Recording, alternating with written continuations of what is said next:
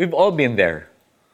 We've all stood right next to a grieving friend, fumbling for the right words to say. We've all stared at our phones, trying to figure out what to text our friend na nawala ng trabaho, nagkasakit, o nawala ng mahal sa buhay. Our usual step? I-encourage sila to look at the bright side. We try to make them feel better by saying, I know exactly how you feel. Condolence. At least they are in a better place. Lilipas din yan. But sometimes, even with the best intentions, our words still fall short. At sa halip na magbigay ng comfort, these words can make others feel worse. So how can we support a grieving friend? Job's friends gave a good example. When Job lost his health, wealth, and family, he was in extreme grief. Makikita sa Job 2.13 na his three friends stayed by his side. Pitong araw at pitong gabi silang naupo sa lupa kasama ni Job. Ngunit hindi nila ito pinagsabihan ng kahit ano sapagkat nakikita nilang hirap na hirap ito. Job's friends showed that when comforting a grieving person, we don't need to talk too much. Sometimes our presence in the most difficult season of their life can weigh more than any word that we can say. Makinig, manalangin, acknowledge their pain and allow them to grieve.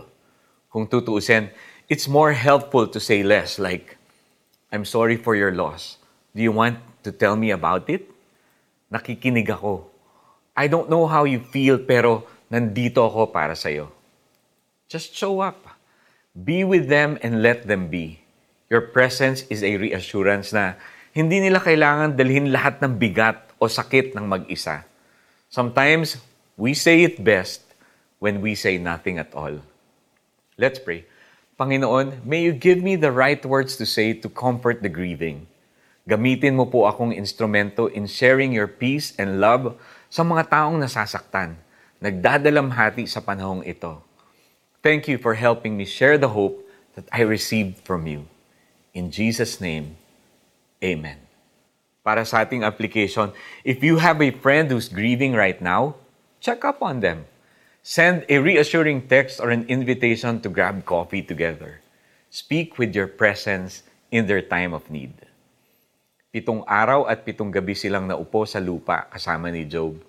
Ngunit hindi nila ito pinagsabihan ng kahit ano sapagkat nakikita nilang hirap na hirap na ito sa kanyang kalagayan. Job chapter 2 verse 13.